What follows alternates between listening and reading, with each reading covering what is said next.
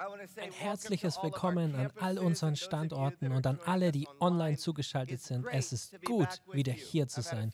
Ich hatte ein paar Wochen Urlaub diesen Sommer und es hat Spaß gemacht. Wir haben Familienurlaub bei Stacys Familie im Südosten gemacht. Es war ein großes Familientreffen. Stacy und ich haben auch unseren 20. Hochzeitstag gefeiert. Das war spitze. Das war nicht beim Familientreffen, falls das jemand annahm. Wir hatten sogar noch Zeit, um etwas Neues zu lernen und den Tank aufzufüllen, um Vorrat anzulegen. Denn ich liebe es, davon das ganze Jahr zu schöpfen, im Sommer dann etwas mehr Zeit mit der Familie zu haben, in die Seele zu investieren und mich auf das vorzubereiten, was Gott mit uns zusammen vorhat. Denn ich bin wirklich froh, wo Gott uns als Kirche hingeführt hat. Gott bewirkt so viele unglaubliche Dinge. Ihr habt in den vergangenen Wochen bereits gehört, dass wir eine neue Serie nächste Woche starten wollen mit dem Titel Komm, wir gehen ins Kino. Jemand von unserem Team hat mich überredet, dann eine Lederjacke zu tragen, damit ich wie Tom Cruise aussehe. Stacy sagt mir, dass ich wie Tom Cruise aussehe, aber ich glaube, sie ist die Einzige, die das so sieht.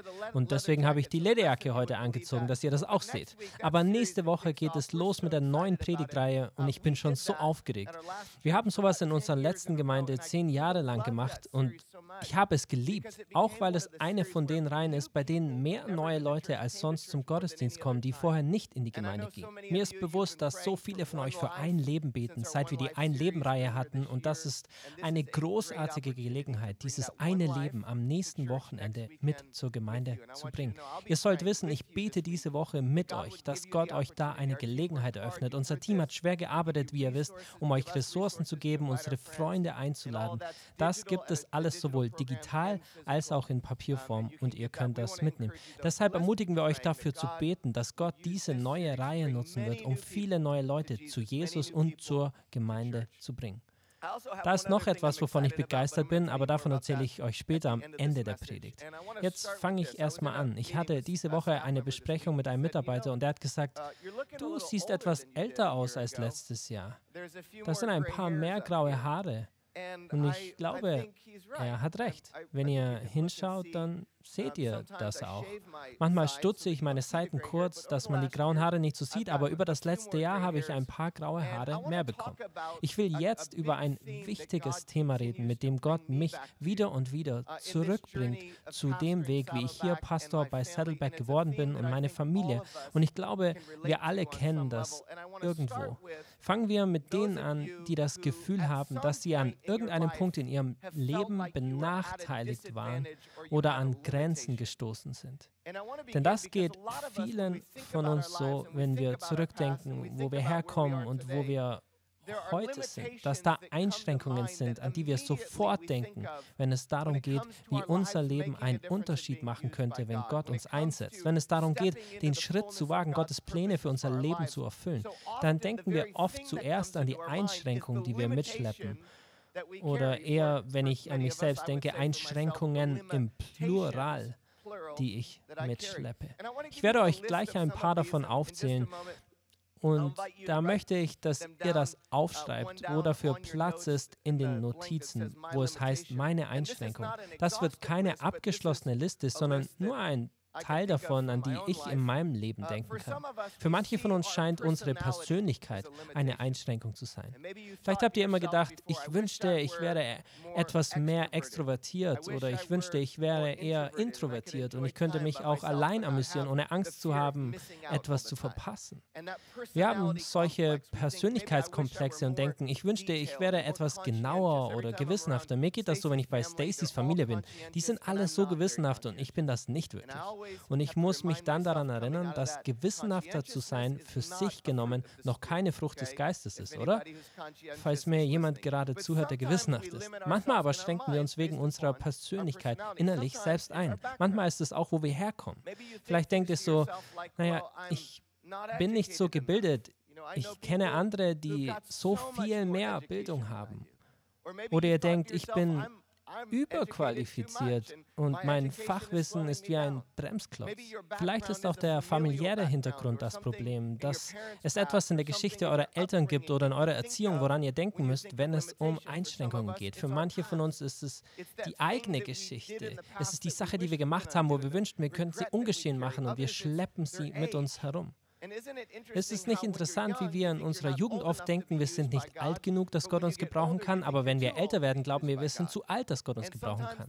Dann ist diese Fixierung aufs Alter unsere Einschränkung.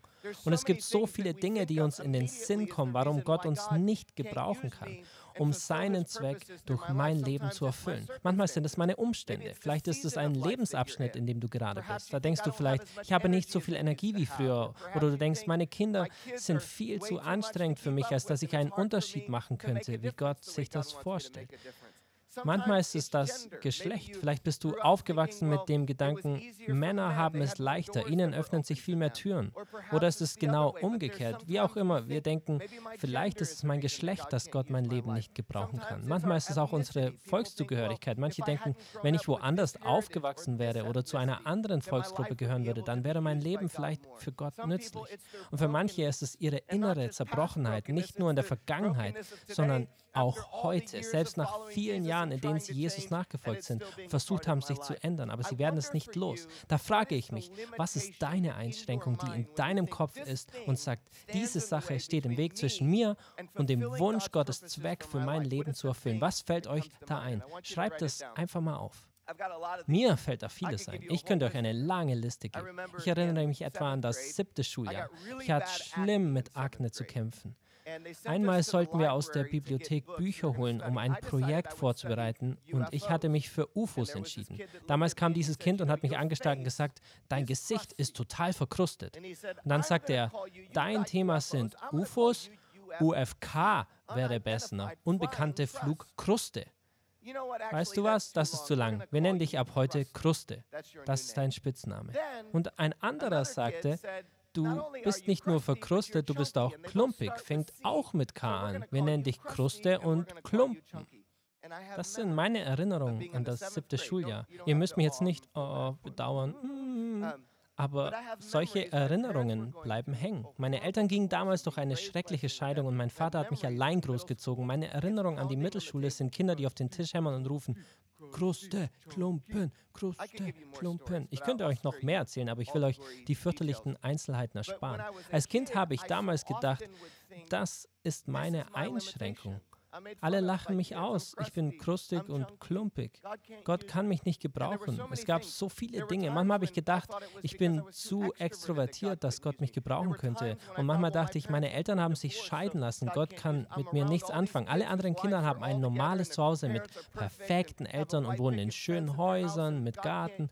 Warum sollte Gott mich brauchen? Es gab also so viele Gründe in meinen Gedanken, warum Gott mein Leben sicher nicht gebrauchen kann.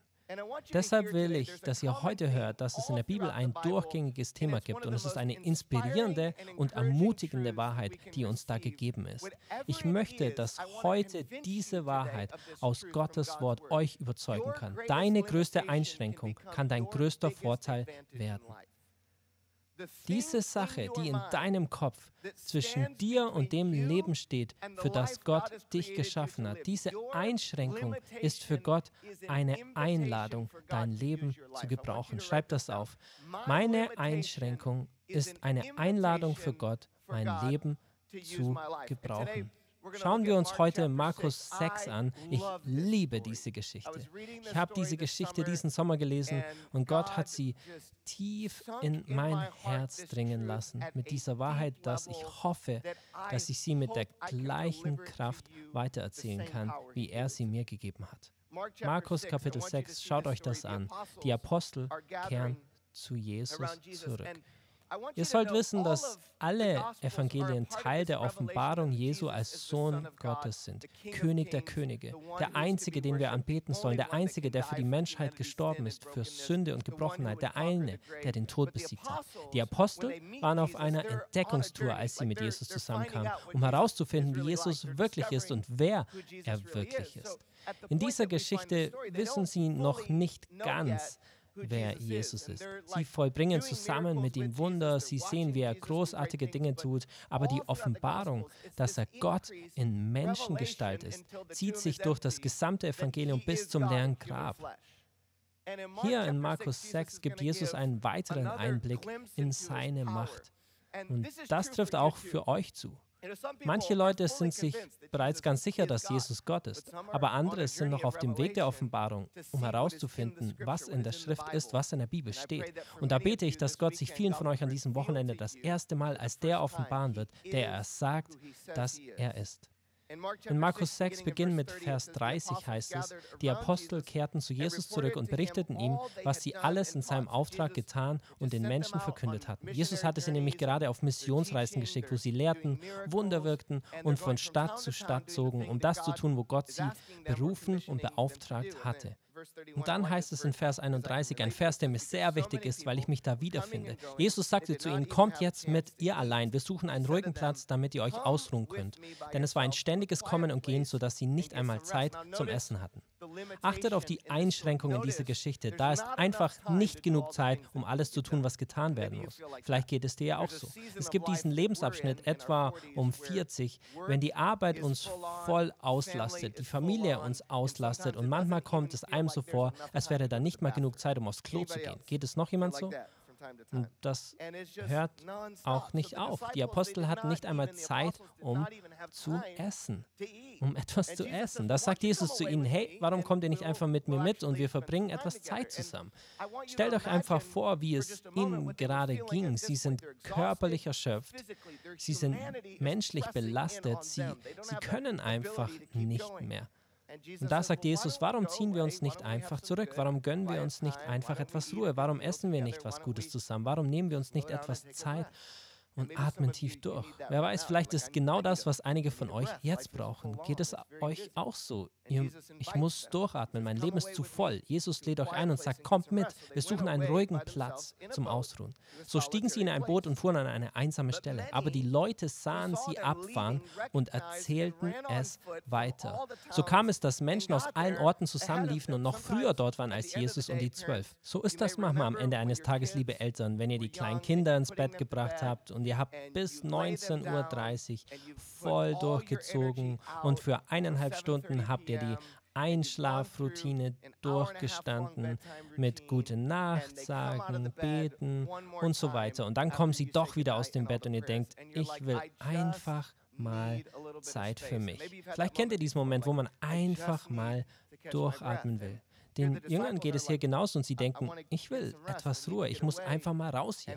Aber als sie an der Ruheoase ankommen, dann sind da schon wieder alle diese Leute und suchen die Nähe von Jesus. Sie drängen sich noch immer um ihn herum und wollen seine Lehre hören. Ich will versuchen, mir vorzustellen, wie es ihnen in diesem Augenblick ging. Ich will einfach nur ein Nickerchen. Ich will einfach mal was essen. Ich will einfach ins Bett gehen. Ich bin ein Mensch, ich habe meine Grenzen, ich bin müde, mir reicht es für heute. Jesus schaut auf all diese Menschen, die kommen und zu ihm drängen. Und dann offenbart sich in dieser Geschichte der Unterschied zwischen Jesus und seinen Jüngern. Und je länger wir Jesus nachfolgen, umso deutlicher wird dieser Unterschied. Wir sehen, wie Gott wirklich ist und wie ich wirklich bin, wie wir wirklich sind. Denn wir sehen, wie Jesus sich zu dieser Menge verhält, die sich um ihn drängt. Es heißt hier in Vers 34, als Jesus aus dem Boot stieg, sah er die vielen Menschen. Da ergriff ihn das Mitleid, denn sie waren wie Schafe, die keinen Hirten haben. Darum sprach er lange zu ihnen. Den Jüngern geht es etwa so, Jesus, wir haben genug. Wir sind platt, erschöpft. Aber du auf der anderen Seite, du machst mit der Menge weiter deine Sache und und wir? Was ist mit den Aposteln? Wir sind Petrus, Jakobus und Johannes. Wir müssen was essen. Und innerlich findet diese Auseinandersetzung statt. Jesus ist noch nicht an seine Grenze gestoßen, aber sie sind an ihre Grenze gekommen. Jesus ist noch nicht am Ende seiner Möglichkeiten, aber sie sind am Ende ihrer Kraft und ihrer Menschlichkeit.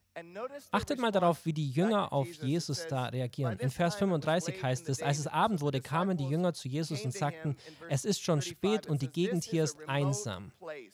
Nach dem Motto, hier ist niemand. Es gibt keinen Schnellimbiss, keinen McDonald's oder Starbucks. Hier gibt es nichts zu essen. Schickt die Leute doch einfach weg. Sie sollen in die Höfe und Dörfer ringsum gehen und sich dort etwas zu essen kaufen. Sie sagen förmlich, schick doch die Leute weg, damit du Zeit für uns hast und wir essen können und Ruhe finden. Schick sie weg und besorg was zu essen. In dieser Geschichte versuchen sie die Leute loszuwerden wegen ihrer Begrenztheit. Sie versuchen ein Wunder wegzuschieben, das Gott hier für sie bewirken will. Mir ist wichtig, dass ihr das hört, denn in unserem Leben passiert das so oft, dass wir wegen unserer menschlichen Begrenztheit und diese Einschränkungen sind nun mal Teil unseres menschlichen Wesens, denn wir brauchen Schlaf und Essen. Und manchmal müssen wir auch auf die Toilette. Wir sind von Gott als begrenzte Wesen geschaffen. Und diese Begrenzung erinnert uns daran, dass wir nicht Gott sind. Aber manchmal, wenn wir erschöpft sind, dann drängen wir wegen unserer eigenen Begrenzungen die Möglichkeit weg, dass Gott in unserem Leben ein großes Wunder vollbringt. Daher lautet die erste Erkenntnis, wenn ich über meine Grenzen hinausgehen will, muss ich eine erhöhte Wahrnehmung für die Situation haben. Ich brauche einen weiteren Blickwinkel auf das, was um mich herum geschieht. Wir denken unablässig nach in unserem Leben. Das ist vielleicht die Arbeitsstelle oder die Schule und Uni und all die Anforderungen, die das in bestimmte Situationen mit sich bringen und eben unsere Grenzen, die Geldsorgen, alles, was auf uns eindringt. Ich will, dass wir Folgendes erkennen. In unserer Begrenztheit ist es so natürlich zu fragen, was sind meine Bedürfnisse? Welche Angelegenheiten müssen nun für mich erledigt werden? Mein Essen, mein Körper? Welche Bedürfnisse müssen für mich mich erfüllt werden. Genau darauf hatten sich auch die Jünger konzentriert. Es ist aber besser und übernatürlich, von unserer Perspektive umzuschalten und zu sagen, was hat Gott vor in meiner Begrenztheit? Das ist sehr wichtig, denn einigen von euch geht es genau jetzt so, dass ihr jenseits eurer Fähigkeit angelangt seid. Und da liegt die Tendenz nahe, dass man Gottes größtes Wunder in eurem Leben einfach zur Seite schiebt. Zum Beispiel am Arbeitsplatz, wenn es da diese eine Person gibt, die euch in den Wahnsinn treibt und ihr seid mit der Geduld am Ende. Aber diese Beziehung ist vielleicht genau das, was Gott vorhat, für eine Verwandlung dieses Lebens zu nutzen und für die Ewigkeit durch die gute Nachricht von Jesus zu verändern. Manche von euch sind als Eltern an einem Punkt angelangt, wo ihr versucht, weiter zu lieben und euch um euer Kind zu kümmern, aber ihr stoßt an eure Grenzen und seid erschöpft. Da ist es eine menschliche Tendenz, einfach alles von sich wegzuschieben in dieser Phase der Erschöpfung, als zu fragen, was hat Gott mit dieser Situation vor? Wenn ich meinen Blick aufhebe und Gott um mich herum wirken sehe, dann merke ich, er ist ständig am Wirken, er ist ständig in Bewegung. Er will ständig das Leben um mich herum verändern. Und wenn ich diese Perspektive einnehme, dann kann ich da hineintreten, wo Gott wirkt. Aber das geschieht erst, wenn ich bereit bin, das Unmögliche anzunehmen, um ein Wunder in meinem Leben zu sehen.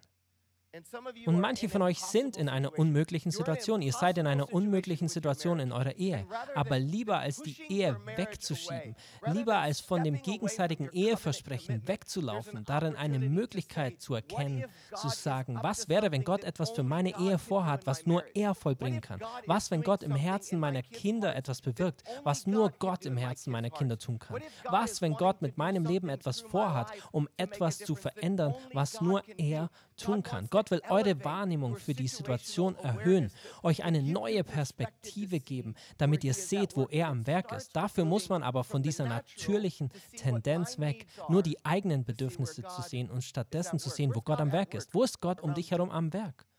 Wo ist dein Blick nach unten gerichtet? Und er sagt, hebe deine Augen. Jesus schaut sie also an und weitet ihren Blick. In Vers 37, das ist der Vers, den Gott mir um die Ohren haut. Meine Erfahrung im vergangenen Jahr hier in Saddleback. In diesem Vers geht es weiter. Jesus erwiderte, gebt doch ihr ihnen zu essen. Ihr. Und du denkst, nein, es sind mindestens 5000 Leute. Und so geht es mir manchmal hier in meiner Rolle. Gib du ihnen was zu essen. Aber da sind 30.000 Leute. Ich kann das nicht. Und so ist es mir so oft in diesem Jahr gegangen. Freunde, ich nenne euch vom Grunde meines Herzens meine Familie. Ich glaube, Gott ist da am Werk in mir. Es gibt so viele Momente, wo ich mich frage, ob ich die Weisheit besitze, die man als Pastor von Saddleback braucht. Fehlt mir vielleicht die Erfahrung? Die Gemeinde gibt es doch schon länger als mich. Ich habe nicht all die Gaben, die ich brauche. Das ist eine geistlich tiefgreifende Erfahrung, wie Jesus meine Grenzen mir aufzeigt und auch eure Grenzen aufzeigt. Was Jesus in dieser Geschichte sagt, ist nicht, gebt ihnen zu essen, damit sie sich selbst versorgen können. Jesus versucht etwas offen zu legen und gibt ihnen eine Perspektive, damit sie erkennen können, dass sie in der Gegenwart des Sohnes Gottes sind. Sie sind in der Gegenwart dessen, der den Himmel geschaffen hat. Sie sind in der Gegenwart dessen, der alles, was er vermehren will, auch vermehren kann. Zeit, Geld, Energie. In meiner Begrenztheit muss ich bereit sein, Gottes unmöglichen Umstände wahrzunehmen, um in Gottes Wunder hineinzutreten. Bevor ich Gottes Wunder sehen kann, werde ich unmöglichen Umständen gegenüberstehen. Unmögliche Umstände sind die richtige Umgebung und Bedingung für Gott, um dein Leben zu durchdringen. Die Einschränkungen, die du zur Seite schieben willst, sind genau im Zentrum von Gott und er wird damit etwas bewirken, was dich umhauen wird. Und der zweite Punkt, den ich für euch habe, steht in Vers 38.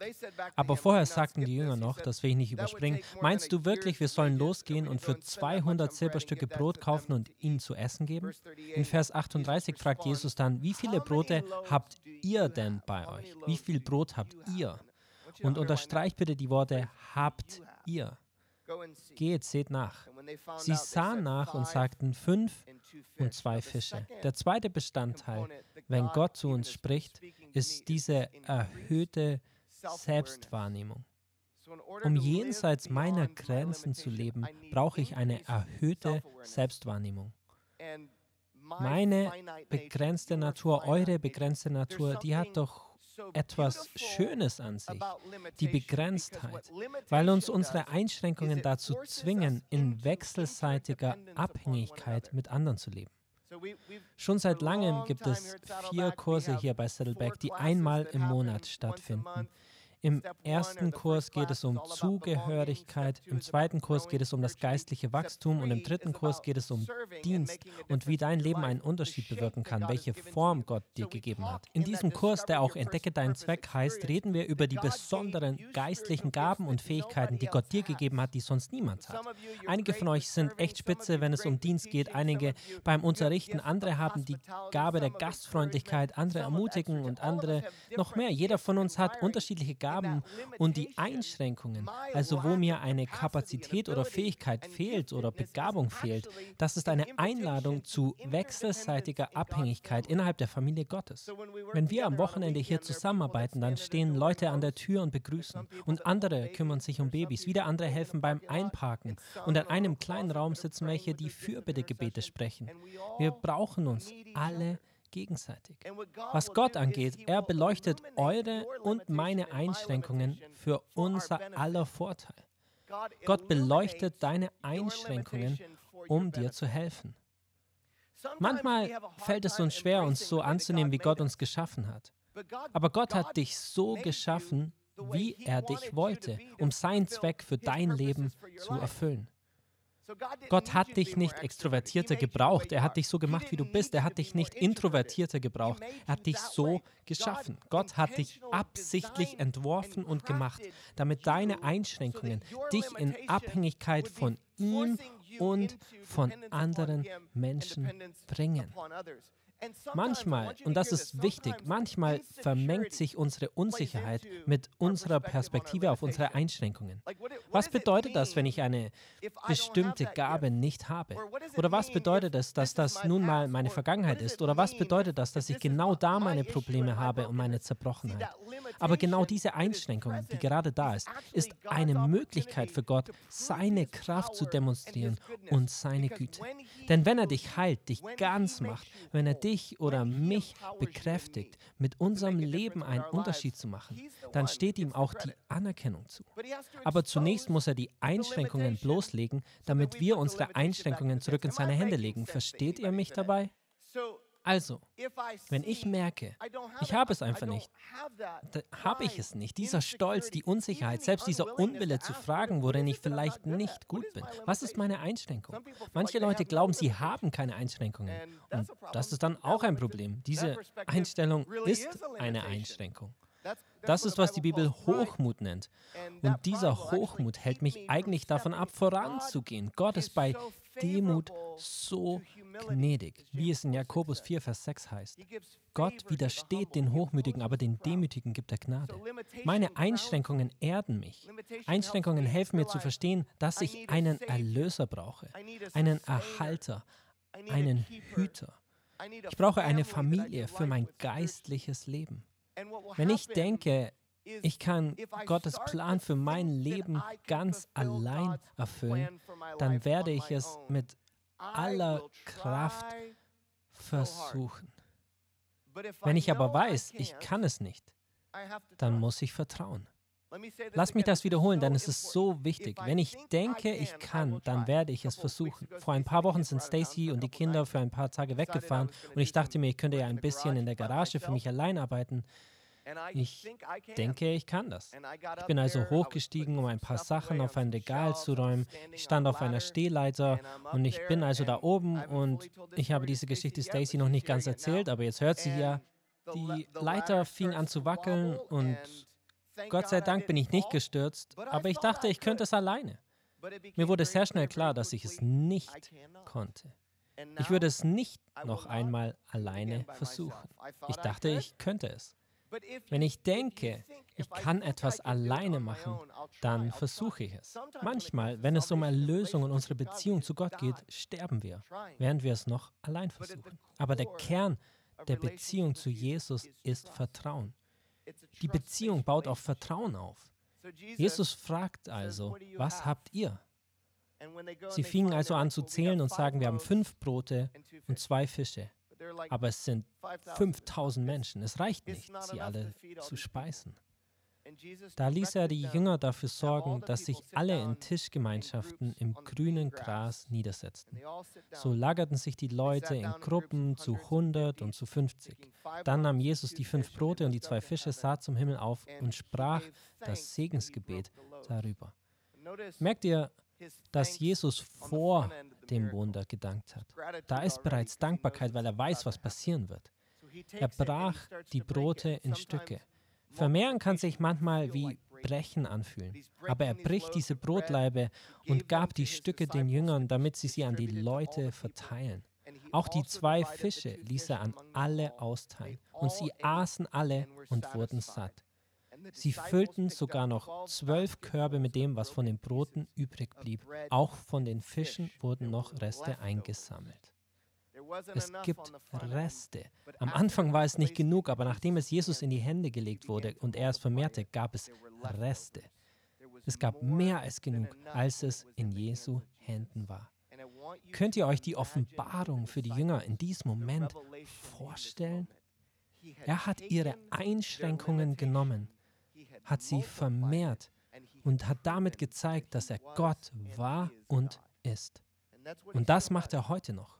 Er nimmt zerbrochene Ehen. Er nimmt Kinder, die von Gott weglaufen.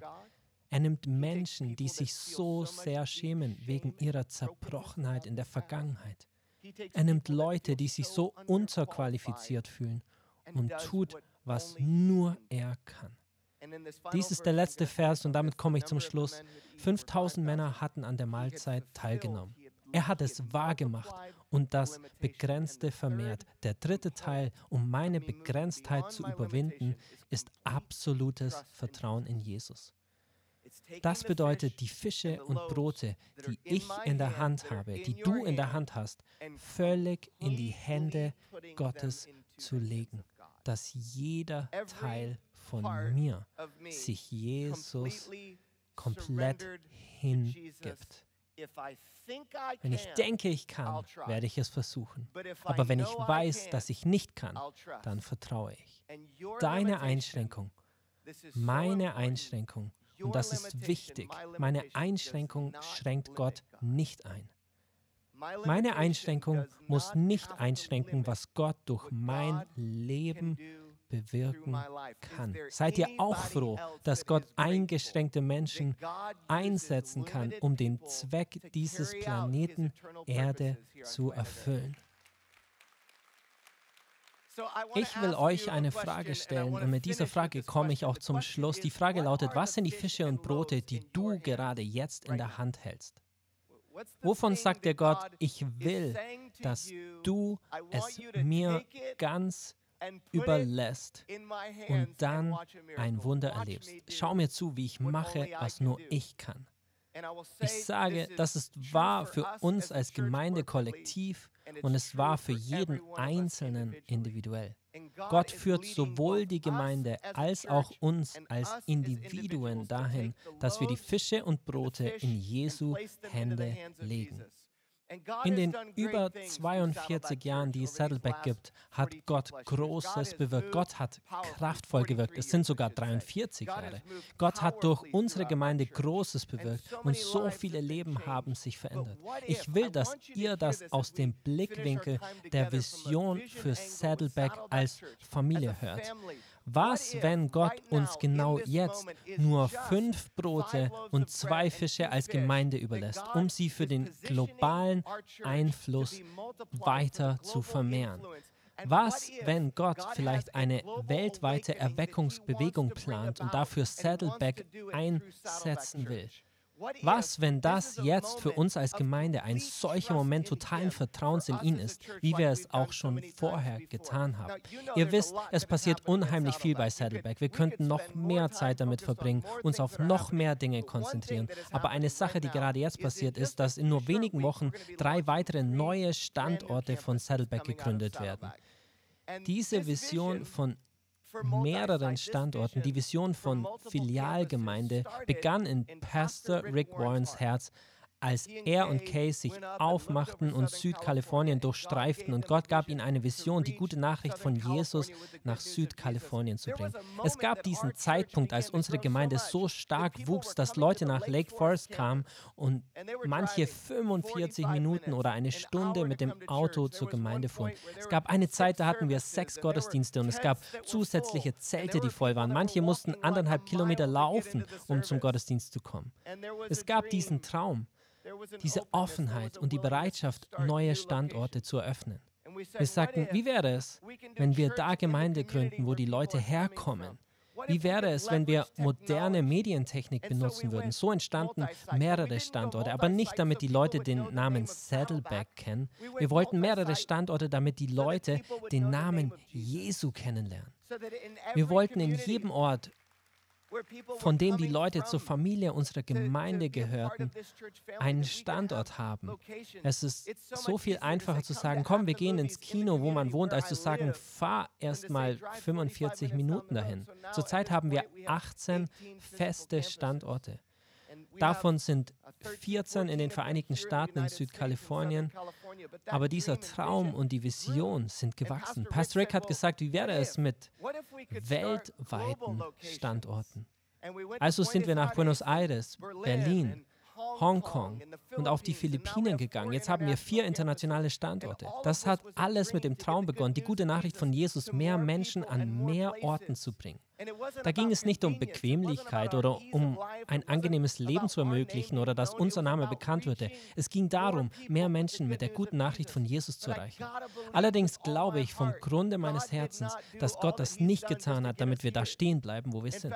Im Gegenteil, ich habe bereits über die Vision gesprochen, 50 Standorte in den Staaten zu haben und 15 internationale Standorte. Denkt bitte darüber nach und betet darüber oder ihr denkt, das ist die Vision für jemand anderen. Ich habe ja bereits eine Gemeinde, wo ich hingehen kann. Aber für uns, wenn wir die Mission, die Gott unserer Gemeinde gegeben hat, erfüllen wollen, dann braucht das jeden Einzelnen von uns. Es geht nicht nur um eine Familie, einen Standort, eine Person. Da müssen alle Standorte zusammenarbeiten. Da muss jeder Einzelne zu Gott Ja sagen. Denkt bitte einmal darüber nach, dass das unsere Standorte sind. Sie sind über die ganze Welt verteilt. Ich will, dass ihr seht, was Gott bewirkt hat. Südkalifornien, Europa und in Asien. All diese Orte und wie großzügig Gott gewesen ist. Manche von euch wissen vielleicht nicht mal, wo diese Orte sind. Also schaut euch das hier mal für einen Augenblick an. Bedenkt, das sind Menschen an all diesen Orten, die die Liebe Jesu noch nicht kennen. Und darum sind wir vor Ort. Wenn wir nach Manchester gehen oder Vancouver oder einen neuen Standort in Whittier eröffnen, dann geht es da nicht um uns. Es geht darum, Menschen mit der guten Nachricht von Jesus zu erreichen. Manche denken vielleicht, okay, drei weitere Standorte, da geht es um jemand anderes. Deshalb will ich dir sagen, bevor wir alles zusammenfassen und zur persönlichen Anwendung kommen, du kannst ein Teil dieser Vision sein. Wenn du willst, dann hol jetzt dein digitales Programm raus, geh zu saddleback.com slash program und da findest du unser digitales Programm. Dann klickst du auf die Schaltfläche Campus Expansion. Da lade ich dich ein, ein Teil der Fische und Brote zu sein, die wir in Jesu Hände legen. Es gibt drei unterschiedliche Dinge, zu denen Gott uns ruft. Einige von euch, und ihr seht das, wenn ihr die Schaltfläche Campus Expansion anwählt, einige von euch werden, hört mir bitte zu, einige wird Gott im Herzen anrühren, damit sie zu den neuen Standorten ziehen und mithelfen, die neuen Standorte einzurichten. Es gibt Leute, die zu den neuen Standort gezogen sind, als wir sie eröffneten, um daran teilzuhaben. Und einige von euch gehen vielleicht nur für einen Kurztrip dahin. Ihr könnt also entweder langfristig oder kurzfristig offen für eine Missionsreise sein, um ein Teil der neuen Standorte zu sein. Es wird sicher einige geben, die Gott im Herzen aufwühlen wird, dass sie sagen, ich gehe auf Missionsreise, um Teil von einem dieser neuen Standorte zu sein, die gegründet werden, um Menschen mit der guten Nachricht von Jesus zu erreichen. Das ist die erste Gruppe. Es gibt aber auch viele von uns, die, wenn wir dort anfangen, hier am Ort sein werden. Und das ist kein Nachteil. Wir sind froh, dass ihr hier seid. An allen Standorten, egal wo ihr seid, wir lieben euch, Familie. Wir sind so froh, dass du da bist. Um aber den Missionsbefehl Jesu wirklich zu erfüllen für seine Gemeinde, für diese Gemeinde, müssen wir alle sagen, ich bringe mich in die Gemeinschaft ein, wo ich lebe. Ich werde dienen, ich werde zu einer Kleingruppe gehen, ich werde mich anbinden und lasse Gott mein Leben dafür nutzen, um in meinem Ort einen Unterschied zu bewirken.